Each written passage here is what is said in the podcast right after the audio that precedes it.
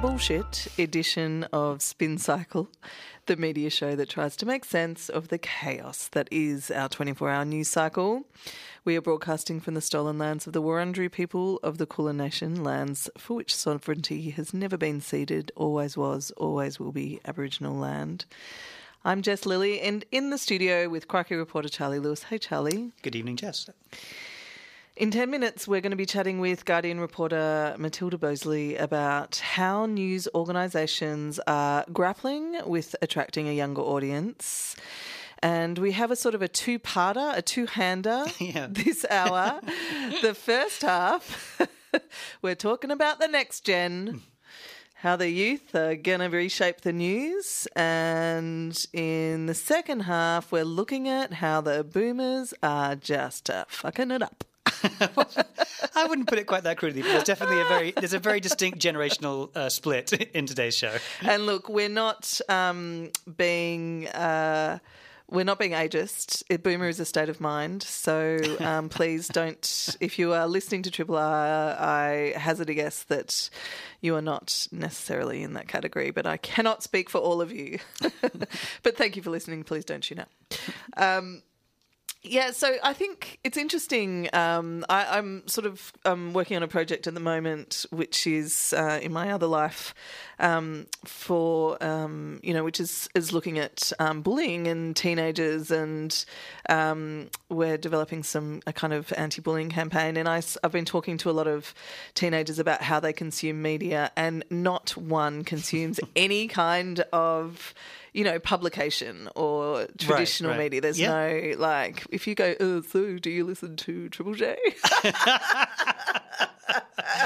I, I, I reckon asking that question with that tone of voice is the exact way that you know that you're not a Triple J listener anymore.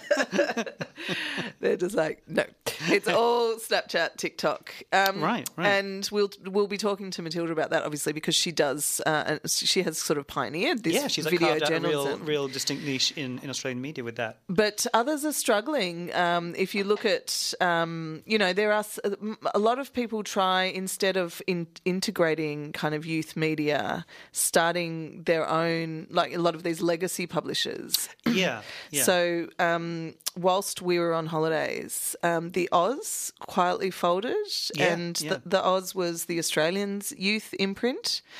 Um, which which set up, you know, some some snappy graphic graphic design and seven staff, and it was a you know um, a, a website within the Australian, and it charged people eight dollars ninety five a month. Yeah, I mean, th- th- subscribe. There is, I mean, I think, you know, in some ways you can really uh, kind of understand and appreciate, I suppose, attempts from legacy media to try and engage Yeah. young people in news. It's, it's, in, it's actually an important thing to You do. have to. Yeah, absolutely. Um, partly to survive and partly because it's important, but people are informed. I think it was, I think it shows the folly slightly of thinking that you can just sort of take the model that has existed for all this time and just sort of put a patina of youth slang and culture over the top of it and think that you can then yeah i mean it, i mean as you say if they're not consuming any one publication what's going to make someone of that age subscribe and give money to a publication it's a very it's it seems like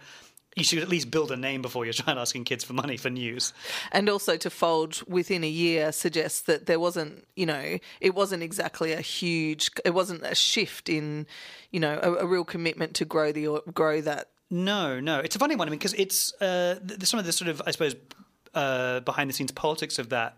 Uh, it's sort of, it, it, from what I understand from the reporting that happened at the time, uh, partly in the Guardian Australia, partly partly in Crikey and other places, it was a very much a sort of passion project of the Australian's former editor in chief Christopher Dore, who obviously had to uh, leave his role. Um, at the end of last year, under uh, sort of Christmas some, party shenanigans. yeah, some some allegations, a bit of a cloud. Uh, Michelle Gunn, who had previously been the Australian's editor and has has sort of stepped up into his job, it seems like it was her first move to be like, yeah, this isn't really working. Let's let's let's give that. Um, they and then they re- redeployed all the staff of the Oz across the rest of Australia, which we did think was um, Imagine if you if you'd um, you know if you were really into um, youth reporting and that was your niche and that's what you wanted to do and you know, here's an opportunity to be Part of this exciting new. yeah. start at the foundation, start at the ground, and help build up this exciting new youth publication. And then, don't worry, no one's going to lose their job, but you're going to the Australian puzzles Yep. section. You're, you're going to report on franking credits and why they can never be touched. Yeah. Um, Oh. uh, but also, that's just yeah, partly just the grim financial outlook for, for journalism in general in this country. And obviously, you know, we talked to, to my colleague Cam Wilson about the, some of the troubles being faced by places like Junkee as well. Mm. Uh, and I suppose it's a difficult thing. I mean, there is that, that sort of. Um, one of the kind of inbuilt problems with with specific, you know, quote unquote youth media is that you are you're targeting a cohort that, by its definition, a, you know, leaves you after about three years Mm. because they stop being that age group, and you have to suddenly find out the new rules for people who just turned sixteen. Well, it's like you- that's the, why they had to they had to um, launch Double J, didn't they? Because Yeah, they yeah, couldn't yeah, keep firing all of their announcers when they aged When out of Triple 35, J. It's like. God, we've trained you all, and you're just all going to go off to you know smooth. But, We but need- also, I suppose- you're, you're, you're, you're taking the, the talent with you, but also you're taking the, the audience because people of, of people of our age group still listen to the radio and still like Double J and want to hear it. Um, uh, yeah, I mean, I think that's interesting too. The the there's a real tension between legacy media actually, um, you know, um, protecting their reporting with paywalls and um, you know a subscriber model, but um, youth or youth media. It, it, that's just not an option when you're talking to generations who have had and all their kind of uh, information and entertainment at their fingertips for yeah, free. for free, absolutely. And and it is. I mean, it, it- there was a, there was a specific irony in the Australian of all places doing that because they were the publication that quite famously um, under Chris Mitchell kind of explicitly went. Why are we chasing? I, I can't remember the exact way that he phrased it in, in I believe, a, a book of his. It's like, what? Why chase uh, ever sort of splitting clicks among progressive and young people who are never going to pay the product? Let's explicitly target older, wealthier, more conservative readers. They're the guys who are going to keep paying for papers for the foreseeable future. So it's interesting that they thought they could try and find some of those in a younger cohort. I they, can- they, they clearly did not. I could imagine some of their columnists um, experiencing some very distinct Schadenfreude when Yeah, um, it- I mean, again, in the reporting, some people who quite understandably remained nameless did say that they welcomed the, the collapse of the, the Oz with open arms. So, um, tarring their own um, reputation. Uh, any, anything happened this week, Charlie, that we need to chat about before we give Matilda a call? Any Um, news of the week that you want to bring up? I mean, there's been a. I mean, politically, there has been a ton going on in this last week, which uh, we almost don't really have time to get into. Obviously, the the uh, resignation from the Greens from Lydia Thorpe and the huge kind of Well, the the one thing I'll say about that is um, I have never seen such um, furrow-browed concern about um, d- party room due diligence at the Greens in the Greens from from. Um, some establishment opinion, uh, you know, writers, and Yes, yes. it's like all of a sudden, it's a They- massive deal. Yeah, yeah, and it's like, oh, come on, guys! Like It's- we've it's- seen how yeah. you've treated the Greens all the way up to this point. Mm, and uh, yeah, no, and I think you know, obviously there is there is a, it, it is you can set your watch by it. Of course, ev the usual suspects are going to come out and um, try and make political hay out of this. It was very funny. Um, Seeing that Pauline Hanson was like chaos in the Greens, it's like how many of your senators quit before they even did their first speech? Th- this the, the way some people are reporting on it, it's as though It's as though this hasn't it hasn't before. happened before, and it's like, hang on a second, Cory it's happened Bernardi to every like- single party. yeah, yeah, yeah, yeah, yeah, the exactly. exactly. Liberals last year, you know, like it's not. This is not yeah, unusual. Julia Banks, Cory Bernardi, um, yeah, yeah, yeah. Uh, no, Craig. absolutely. And, and then, of course, today we saw um, that Alan Tudge is uh, Yes. going to quit Parliament. And again, that, that's a real sort of testament to the effect. I Right. mean, there's a lot of, you know, we can take him at face value that he probably does want to spend more time with his family, but I can't imagine the revelations that came out of the utter callousness and media Yeah. manipulation that came out of uh, Robodebt from the recent Royal Commission didn't have some impact on. Um, His evidence, the way he gave evidence, was just shocking. Yeah, I mean, it was all shocking. I mean, the, you know, uh, we again we, we, could, we, could, we could spend an entire episode talking about about this, but um, the, his staffers as well. There was a coldness about mm. that process, which I thought was um, yeah chilling. Triple R. So, Matilda Boseley is a Melbourne based reporter for Guardian Australia. She's previously worked for The Age and Seven News Melbourne, and in 2019, she won a Young Walkley Award for her coverage of young women's issues and Australia's animal activist communities. We are delighted to have her with us tonight. Matilda, welcome. Hi there. Uh, thanks so much for joining us. So, I mean, you, uh, for, for the readers, for our listeners who don't know, obviously, you've carved out quite a distinct sort of niche, I suppose, in the Australian media landscape in terms of what you're best known for, your kind of TikTok, uh, I guess, recaps of a lot of uh, big issues that affect the nation. Um, can you talk to us a bit about how that role kind of first came about? Yeah, look, it was. Um, I had seen uh, one or two newsrooms on TikTok from the US uh, but they were doing quite different things. They were sort of doing more behind the scenes content of what newsrooms are, uh, are like and things like that. And it just struck me that well, like the over the pandemic, I had really watched TikTok transform from a place that you know had you know trends and you know I, I hate how everyone always just calls it the dancing app, but you know that was a lot of the content. But then there were the conversations that were starting to pop up there were really reminded me, I guess, of the conversations and the political kind of conversations that people were having, you know, back on Tumblr the day, where it's like a lot of teenagers trying really hard to understand what's going on. And I remember being, you know, 14 and trying to figure that out. And it just sort of occurred to me that it really would have been kind of a, a good vibe back in the day on, you know, in my version of that to have a voice from, you know, a place where, you know, there's fact checking and there's context and, and, you know, there's as much as it, it's possible to exist, you know, sort of um, unbiased reporting and things like that. And so, yeah, that that was sort of my main motivation in terms of just wanting to, I don't know, be the guiding, uh, you know, be the little voice that I kind of wish I had had back in the day. Um, and I, yeah, had made a couple of videos on my personal account. I took it to the Guardian and um, said that uh, you know they agreed that it seemed like a cool idea and a good thing to do, and I was lucky enough that they sort of gave me the time to develop it and turn it into something. I guess. I was going to ask you about that because we've just been um, sort of chatting about. Um, um before we spoke to you about how um, legacy media does grapple with um, trying to change course and, and find new audiences, and um, uh, they they don't tend to be particularly inventive with the ways they do that. Was was there much? Did you have to do much convincing at the Guardian, or did you you know in terms of getting them on board to try this?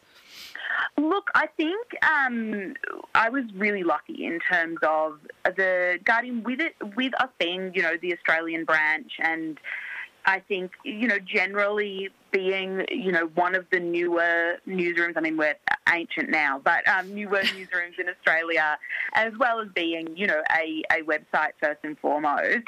Mm. I think I was quite lucky in the that there was a real willingness to kind of give new things a shot and to I don't know, I guess uh, even even just kind of invest in the idea that speaking to youngish people, you know, it's not just teenagers who watch the TikToks by any means. I think that's a that's a kind of misconception about people have on the app. But you know, generally the willingness to understand that speaking to that younger demographic is genuinely really important and can make a big difference. So I think, you know, um, I kind of there was you know there was a bit of trial and error when we first began and we were figuring out exactly how the platform worked and all of that. But yeah, it was never. Um, I was really lucky in the kind of willingness that um, the Guardian had, and you know we had a TikTok account previously, but it was it was the place that we were mostly posting, well, exclusively posting sort of videos for for other platforms and stuff like that, kind of cross posting and news clips, and you know a couple of us were doing it, but um, yeah, the willingness to actually sort of uh, have the, those kind of I guess posted, you know, uh, videos where you have someone explaining it. Um, yeah, I think I was just genuinely really lucky that they were so open to it. And in terms of, I suppose that, that tone, that very distinct tone that you have, it's quite quite conversational. It's sort of it's it's funny. It has little asides and things like that, Very fast. and, and speedy. Um, is that something that was sort of embedded in the like? Was that embedded in the tone that you wanted to approach it with from the start, or was that something that kind of developed more as you found the voice for what this particular project was? Um, yeah, it was definitely something that developed. I remember I kind of had these ideas for what it could look like beforehand, and I was, you know, almost thinking like full like sketches or some idea. And I think it was mostly a presence of, I mean, the talking fast uh, genuinely is just because there's only a minute.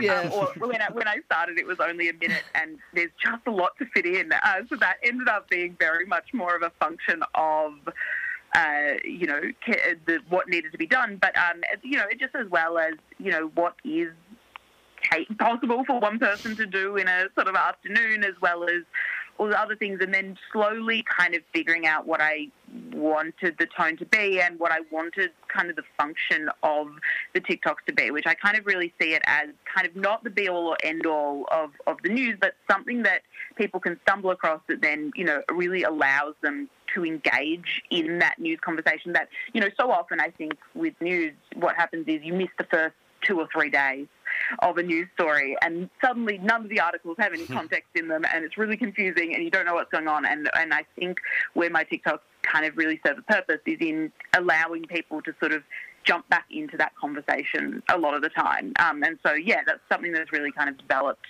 as I've worked on them.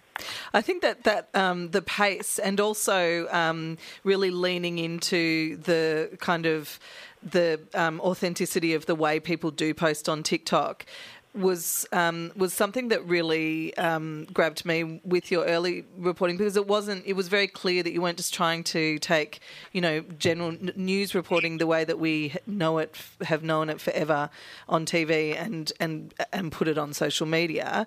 Um, it was a new type of video journalism. At what point did you realise like which story I'm really interested to know was the one where you just went oh whoa that's tipped over. Uh, I guess it was tipped over into being a being its own thing. uh, Do you mean? Or Yeah, yeah, where it's sort of, you know, when it's kind of like, oh, okay, now I'm seeing it, people are taking it out of TikTok and on other platforms, and the view, viewer numbers are actually astronomical. Yeah, honestly, probably uh, I made a video about the Suez Canal um, That's back when it, yes. it got uh, clogged up, which I still like. I still believe that you know it's all been downhill since there. That was just the most. that was the best news story.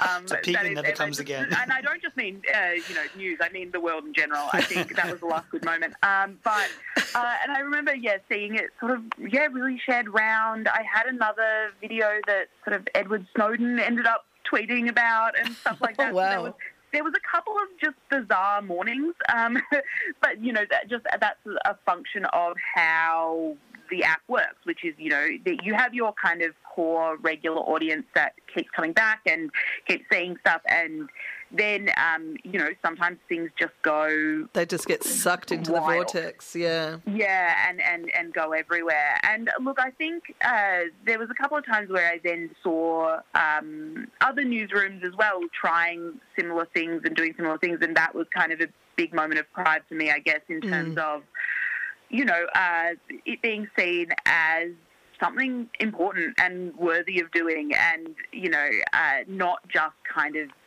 I, you know, not being seen as just like a gimmick or something like that, or you know, a, a way to get followers or something to social media, which is never Yeah. the way I've, I've viewed it. I kind of, I've always taken it. Probably, you know, I, I make a lot of jokes about spending most of my time on TikTok or whatnot, but like also taking it very seriously in terms of, of the, the function it serves, and I and I hope it does serve that function. So yeah, there was. a- I think once I saw other Australian newsrooms.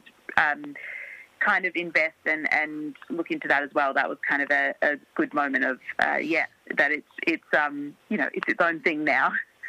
And, and I suppose, sort of following on from that, what more broadly have you made of kind of, I suppose, yeah, the, the youth oriented news media in this country? I mean, we, we were talking uh, before we gave you a ring about, say, the Oz, the Australians youth publication, which, which closed down after less than a year. I mean, yeah, what have you made of their efforts in terms of kind of genuinely engaging with, with young news consumers?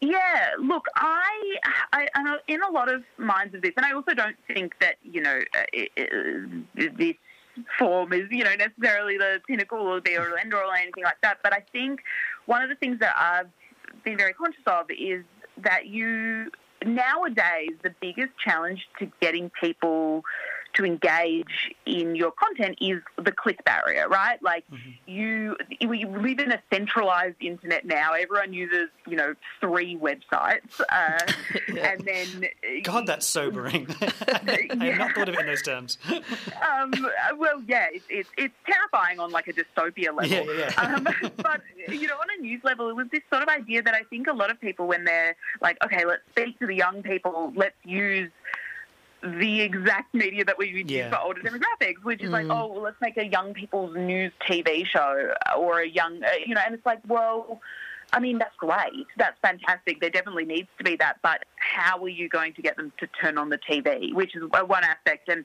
I think part of the TikTok was that this is a place that people are already here, and this is a place where there isn't that click barrier, there isn't that ability to just read the headline and scroll on, uh, because it just naturally scrolls up. You know, someone just comes across your video. And as long as you're interesting enough to, you know, prevent them from scrolling down to the next thing, um, you know, away after two seconds or whatnot, you've kind of got an audience for a minute, which is something that you just don't have when you've got a website that you're then using social media basically to feed out your content from like back to your website. Mm-hmm. Uh, you know, I think part of the part of what has made this successful for communicating with younger demographics is that it's there. You know, it's not there's no second destination that people have to go. Uh, so it's easy because people are time poor and also tired and they just, you know, want to be on TikTok for a while and educational content as fun as any other content. Uh, you just aren't necessarily going to seek it out. Well, it's interesting that there, I mean, there's a whole generation who, you know, probably very rarely, if ever, do um, turn on a TV or. Um, a radio or read a newspaper or even mm. a website you know there's it's social media it's all apps um, and I'm interested. Like you have had quite a varied career in terms of you've you've been to a lot of touch points. You started as an intern at the ABC. You you were also the editor at your student um, news online website Mojo, and we've spoken to some. Uh, we spoke to some. Mojo mm. graduates um, last year around reporting on the election. Um, you've been at the Age, Channel Seven. Having sort of seen that kind of view of the media landscape, has it always been something? Has innovation always been something that you've wanted to develop? You know, do you, is that something that you strive for? I'm just interested to know because you know there's a lot of um, there's a lot of pressure I think for journalism graduates to just learn how it's done and then find their place in the existing infrastructure. Um, yeah. Um, I'm not sure it was that conscious. Um, I think it was more just a case of like uh, just really having a lot of ADHD and wanting uh, something new and different to do. Honestly, uh, like genuinely, um, I just was kind of uh, looking for something interesting. But you know, definitely having gone through a lot of you know a, a significant amount of different platforms, there are definitely those uh, eccentricities that you see hold over. You know, when you're working in a in a print newsroom, everything still is all based around you know the 6 p.m. print deadline or whatever it might be. When you know that what is you know probably what 10% of your audience I don't actually know the real numbers but you know a tiny fraction of the audience is actually going to be buying the physical paper and I think I've seen a lot uh, about how newsrooms can kind of be tied down and hampered a little bit by that, that those sort of legacy aspects, which I think is, you know, part of the reason of being at the Guardian and, and being at a place that's primarily a website uh, in, in Australia at least was kind of what made this work and what, what you know there weren't necessarily all that that kind of anchors. And I think yeah, it was just interesting in terms of I, I think there was definitely moments at uni where I was like, is there something wrong with me that I want to be a journalist yet I never have any inclination or wish to, you know, buy a physical paper or to turn on the news like at a certain time. And I, you know, I would do it because obviously it's like this is what I wanted to do. But I'm like, am I just bad that I'm interested in news but don't have an interest in kind of these mediums and kind of I don't know just guilt and trying to prove that I was a real journalist still uh, Yeah. you know was part of me wanting to um kind of create things on on different platforms definitely. But I, I, honestly it was more just uh, like this seems uh, fun and I want to do it was kind of the more the vibe Matilda, do you have? Has this, I'm really interested to know as well because um, again, we're talking to you know, I don't know where the age divide is in my brain when I'm saying young people and you know traditional news consumers. I guess it's probably people who've grown up, you know, completely with their lives online, which is um, you know still necessarily not too young, but one thing that I guess if you've grown up that way is the the um, immediacy that you have to anyone that you're talking to. You can feed back to almost anyone, and obviously that's something that's not available with um, more sort of. I mean, there's comment sections, but you're not. Ha- it's not interactive. You're not talking directly to an to a, a writer, and um, in an age of of mistrust with the news, I wonder how important you think that it, that is with a younger audience. You know, being able to sort of feed back to you or comment on your work on on TikTok. Yeah, it's exceeding. It's it's extremely important, and even um, just uh, you know, uh, people being able to sort of feel that they know the person. I think genuinely does Authenticity, yeah. Make a big difference. You know, like I, I mean, it's not like a particularly new or revolutionary idea. Like that's been the whole idea behind news anchors for you know forever, as long as there's been TV. Is that you have this, this person that is in your home every night, and you know them, you, you feel like you know them, and you trust what they're going to say. Um, but that, I think that immediacy and that feedback and that ability, like, and to have that audience sort of right there, uh, you know, is a bit of like a blessing and a curse in terms of like, um, you know, when you have a bad day, you like have an absolutely terrible day. Um, but also, I think there's like a responsibility and accountability that you end up feeling. There isn't that, yeah, there isn't that separation of it's just your name on a byline, um, and you know, the worst that could happen is an angry email or two. And I think, you know, sometimes that makes your journalism better. Sometimes that makes your journalism more, you know, timid and, and fearful. I'm not just speaking about me here, but like in, in general, I know a lot of people who uh, that's a big part of the work that they really struggle with. It's what keeps a lot of people away from doing stuff like this. And it also, you know, affects the kind of stories that um, people are willing to sort of even touch. And I think that's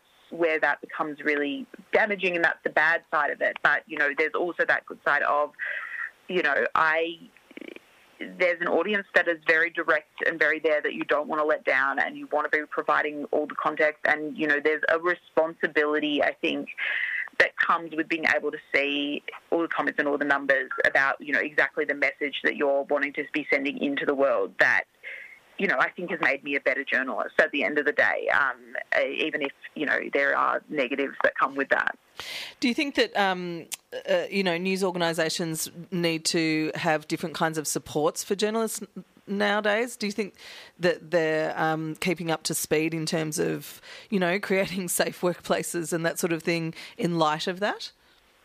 Yeah, uh, yeah. Look, I mean, once again, I've kind of been on the lucky end of that, where I've been in a newsroom that has been very conscious about uh, mental health and things like that. But I, I, yeah, I do worry about sometimes if people weren't in that, and especially when you are at a workplace where your all your, your bosses, their only interaction they understand about that is you know comments from from on an article that you may or may not check and is uh, hard to see and you know or like letters to the editor and whatnot. I think it can be very hard to understand for people to understand exactly the kind of stakes that are on the line for young journalists and especially you know I think that was that was part of what I was learning to deal with is you know in terms of what what I'm wearing matters and you know what I people will judge based on my you know outfit or like makeup and things like that about whether you know I kind of am worthy of, of say telling that story or whatnot or you know um and that was difficult to comprehend. uh, That was sort of difficult to get my ha- head around at the start. But again, I, I've been in a very supportive place. But yeah, I do sometimes see young journos out there and doing it, and you know, you sort of look at the comment section and you just really hope that you've they've got a good support there, and they've got a team who can go through those comments, and it's not just them sitting alone in their room having to deal with that. I think that is something, especially when you're putting your reporters' faces out there and you're relying on them having a connection with the audience to build that, you know, to, to build your news platform, you absolutely have a responsibility to make sure that you are then supporting them through the tough bit of, of being a person with a, you know, at least a semi-public personality to some degree. Are there any news stories that you feel like that sort of style of journalism, of, of video journalism, that very sort of immediate style of video journalism is not right for? Um, I mean, there's a lot of news stories that, you know, in Australia, our defamation laws make it very difficult. Uh, um, yeah, of but course. uh, from, you know, just generally. Yeah. Um, but, uh, you know, from more of like a its own perspective, it is something, definitely something I think about quite a lot. There's certain you know, there's also that question of when you're ha- have a person with a face to the story, you know, am I necessarily the right face f- for that story and, and things like that. And, you know, um, uh, there's that there's that sort of question about, you know, uh, should there, you know, is this uh, some a different person's story to tell? Really, um, I think Yeah. there's definitely been topics that it's just not going to be. I wouldn't have been able to do them justice in, you know, whether it's one minute or three minutes, you know, whatever the time limit of the that the sort of uh, social media gods decide to give us on any given day. Um, uh, you know, uh, that just it's not worth it. Um, but I think a lot of the time, the you know, it's just you're, you're not going to do the story justice. But I think a lot of the time when it seems like, oh, that's too complicated or that's too dry or that's, you know, uh, that's kind of when you need that. You know, the moment that you kind of think that a story would be boring on social media is kind of like, okay, no, no, we need, that's probably actually what people are going to struggle to get an article about. That's when we need to actually really think about how we can jazz it up and, you know, make it something that's engaging. I think the real question is, you know, when you have very real human suffering on the line and, and things like that. But, uh, you know, so far, like I, I covered the earthquake this week, I think it's just about tone and respect and deciding what images you're going to be putting on the screen when you're not have you're not it's not someone consciously deciding to click through everything you know you're you're just putting images in front of someone's face. You need to be conscious of that. So i think there is you know most of the time there's a way to convey that in this sort of format. It just you tweak the format a bit. Um, but yeah it's more uh, i guess about just the time limit of is it am I are people going to leave this video with an accurate view of what's going on if I try to explain it in that time? And if they're not, then you know you need to sort of think again about it. And and you know again that's been something that I've been learning and and figuring out and figuring out what's possible and what's not as I've gone along. Um, we won't keep you l- much longer, Matilda, but I my ears pricked up, and um, when you talked about um, ADHD, and I did see that you've you're right, you've taken some time out to write a book on it, and as a a fellow um, uh, ADHD brainer, I I always find it somewhat ironic that um, you know that that. There are books on ADHD because God knows it's hard to get to the end of a book. However, I'm sure yours will be incredibly entertaining. Can you tell us a bit about that? Uh, yes, also very much coming out in audiobook form because Oh, there's no way. I would read it. Um, I, I'm, uh, I've, I've been- written it in a conscious way so that it will be good for audiobook. Um, yeah, look, I'm writing, uh, yeah, but currently it's I don't know actually how much. I, I Oh, you're allowed say, to talk about I- it. Okay. I, I don't even know. But yes, about ADHD, kind of the things I wish I had known in my first year after diagnosis and things like that, and a bit of the, you know, trying to unpack the what is fact and what is fiction in this kind of world where we have. Uh, you know, speaking of TikTok, a lot of content out there about ADHD, not all of it coming from the most reputable sources. Yeah, absolutely. We'll um, look forward to that. When when when will it be released? I don't know if I Okay. can say. Okay, well, as as soon as we know, we shall share that with our listeners. my my ADHD brain can't hold that, that level of information in there. I can relate. yeah, All right, Matilda, thank you so much for joining us. That was a really, really great chat. brilliant. Thanks so much.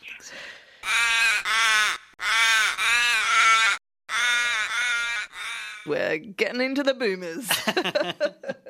Well, we're, well, well, well, we're not. We're not. I No, think no. I think we're talking more about media framing and Yes. whose whose voice gets prominence, and in some ways it relates back to. Um, what we were talking about in a less, in a slightly less serious way, it relates back to what we were talking about last week with the uh, the really real prominence of the um, the cosmetic nurse uh, in the Northern Territory, Yeah. uh, who was given a lot of time to talk about the um, horrific things that she'd seen done uh, to Indigenous children, um, with often no pushback uh, and no real clarity about about her role.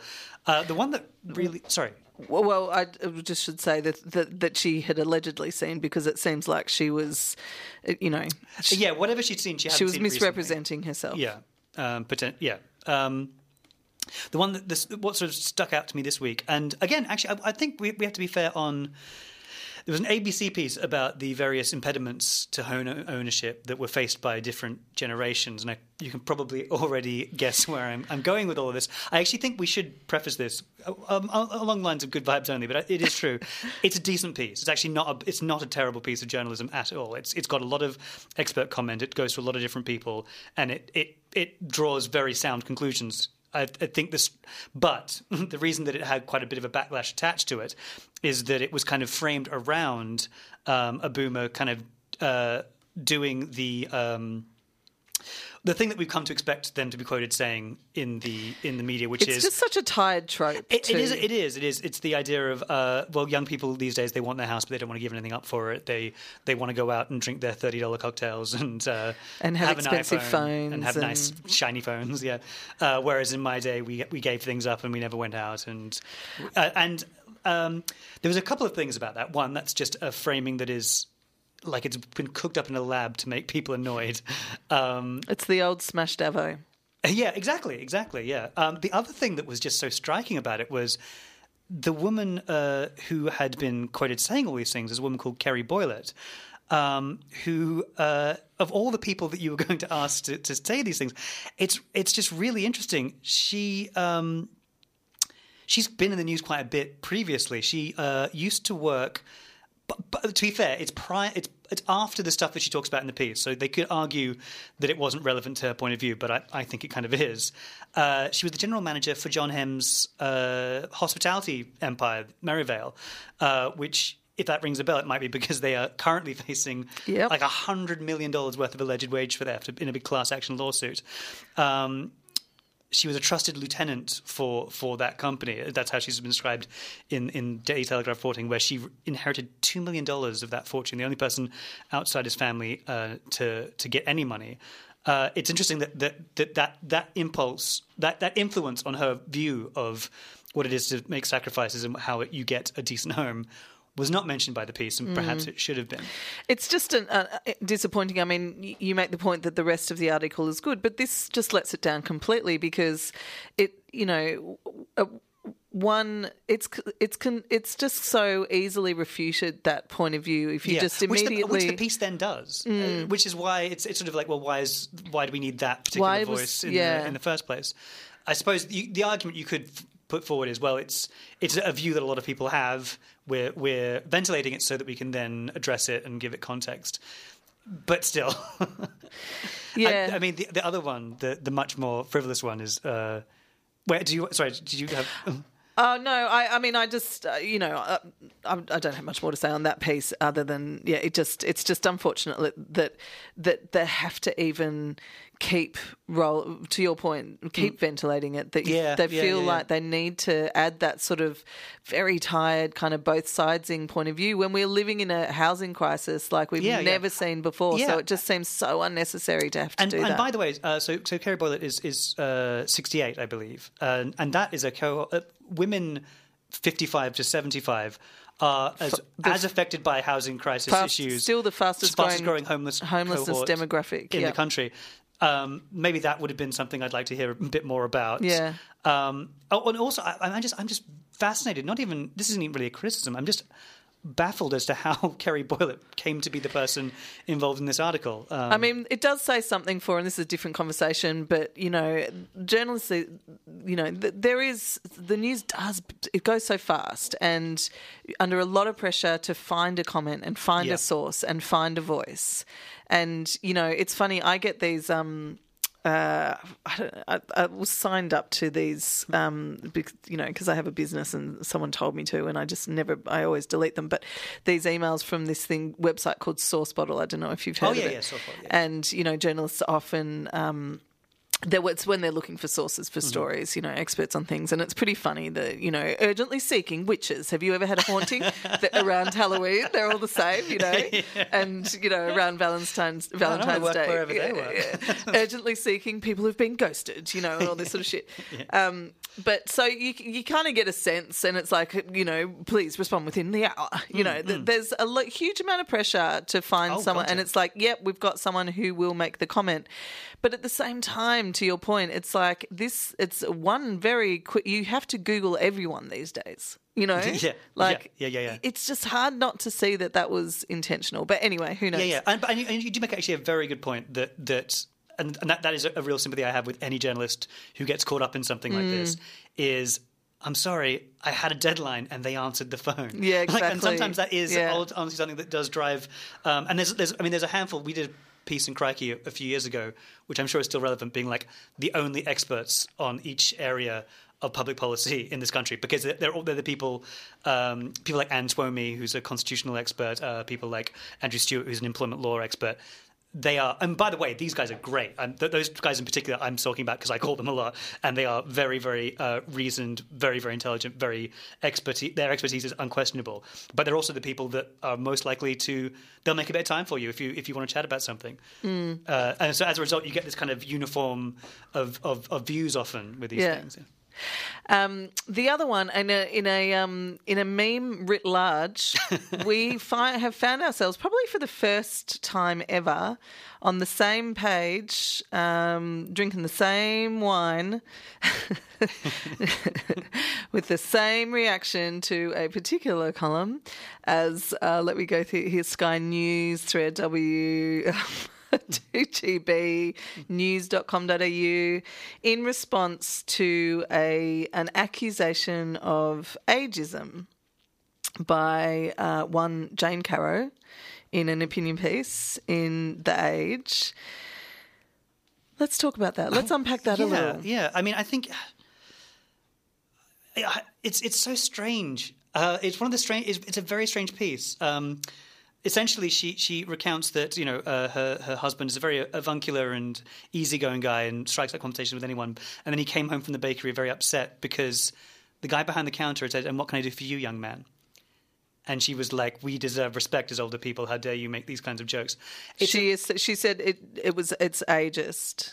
It is the strangest thing. Maybe it's more of an English thing, but I think the seeing a, a man of literally any age in you're a person in the service industry, someone a, a bloke of literally any age comes in, and you say, "And what can I do for you, young man?" That's actually quite a common. That's It's not just a weird cheeky- thing. Yeah, it's yeah. it's it's, it's at, at the most offensive version of it. It is gently playful. Yes. Um, Uh, but but but it spins out to an entire column. It spins out to about an ageism. entire column without at any moment stopping and just thinking a young guy in a very busy bakery Hmm. on a Saturday morning, the next looks up to the next person in line and simply greets them yes. to sell them their bread before they move on to the 30 other people. Yeah, they've been up since 4 a.m. is not going to be formulating in their head, oh, look at this old guy. Yeah, yeah. I'm going to say something to take the piss out of his age. I do you know what I mean? yeah, yeah, it yeah, just sure, seems so incongruous that someone would do that. And I guess the point in bringing this up in, in combination with that other article is is this something is this one of those topics that um, editors do like to stoke you know by Yeah, yeah, yeah, yeah, yeah. I, I know what you mean. The, the the idea of the hate click and um, Like that's the thing is I remember uh, because it is- did. It did get. It's like I, you know, you literally only have to put Jane Caro into Google today, and there's, uh, you know, um, response after response after response from every other media outline. uh, or media, you know, outlet in Hmm. the country. so it's like, oh, it's rage farming to create a a tornado Yeah, yeah. within that, that everyone can talk about. It, it just creates a, an opinion for everyone You- to I never discuss. know with that stuff whether that's ever something that's consciously contemplated. I'm sure in some cases it must be. I, I, I could Or it's just like Jane's like, shit, I got to write a column. Fuck, what am I going to do? Deadline's in an hour. Honey, what happened to you today? Oh, that'll do. But it's yeah. But I mean, she does seem genuinely quite angry. She's like, Very. "You might die young, sir, but if you don't, someone might once." Very mildly refer to your vintage. When I, it's very strange. It's a very strange piece.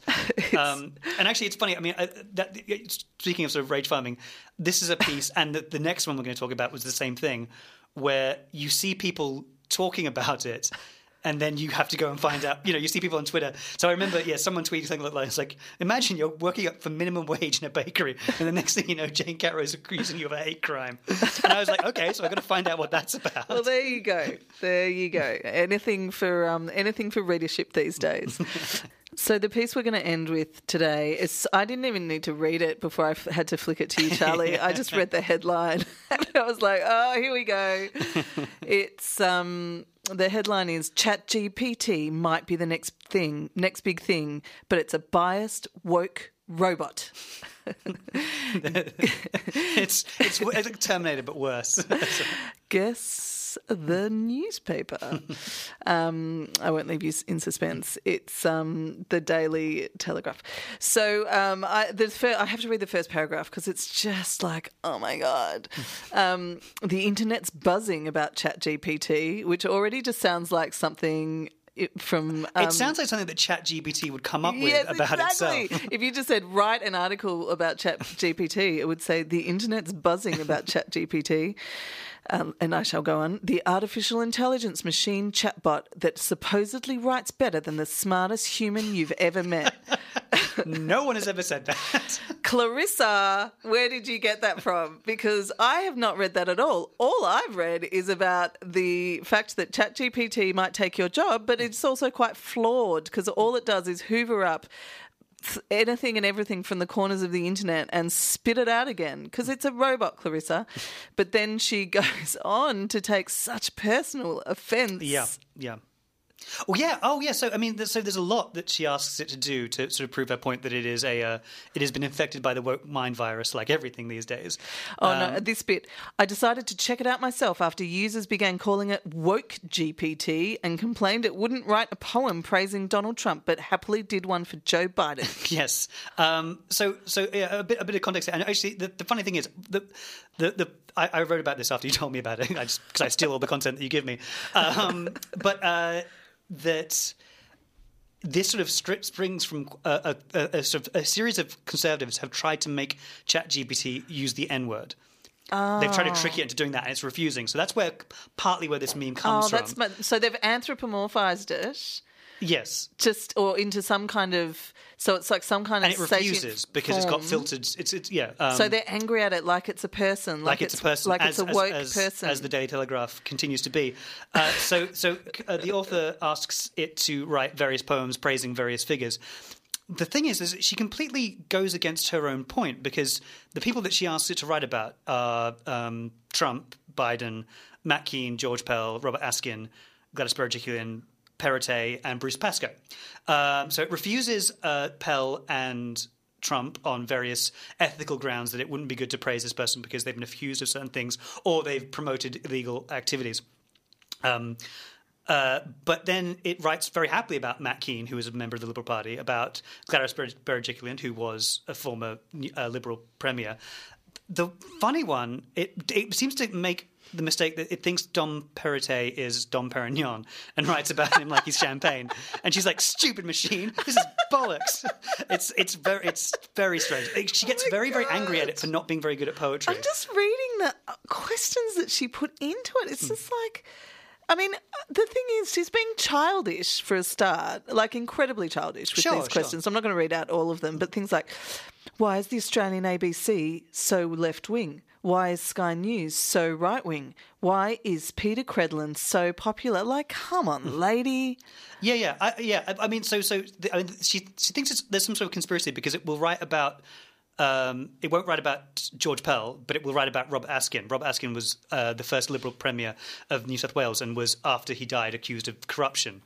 Um, but that again, what does that prove? That proves that it will write about a conservative who's been accused of crimes. So But also that um, she says that um, when it writes about Peta Credlin, it says while not everyone agrees with Credlin's perspectives, she has carved out a unique niche in Australian media. So she she calls that negative. And when she asked it about mild. she, she asked it about Laura Tingle, and she's like, and it used words like respected, insightful, one of the nation's leading political commentators. Is she equating? Is she putting Peta Credlin on Laura Tingle's level? I mean, she's just crazy. Like she's proving the point that it literally hmm. just sucks up information from the internet and, spits to- it back out. Sorry, to just really quickly end on that. To the extent that it does, that AI does have issues with race, it's widely documented that it's in the other direction with Exactly. things like facial recognition. Anyway, we can't get into that now. And that's all for this week. Thanks for listening. You can find us every week on your favourite podcast platform. And you can follow us on Twitter at NadSamble. At Lily Juice. And at the Shuffle Diary. You can also listen in at rrr.org.au via on demand for the radio version of the show. Want to support Spin Cycle? Become a Triple R subscriber. Your subscription helps keep the station running and helps Triple R produce and create great radio and podcast content like this.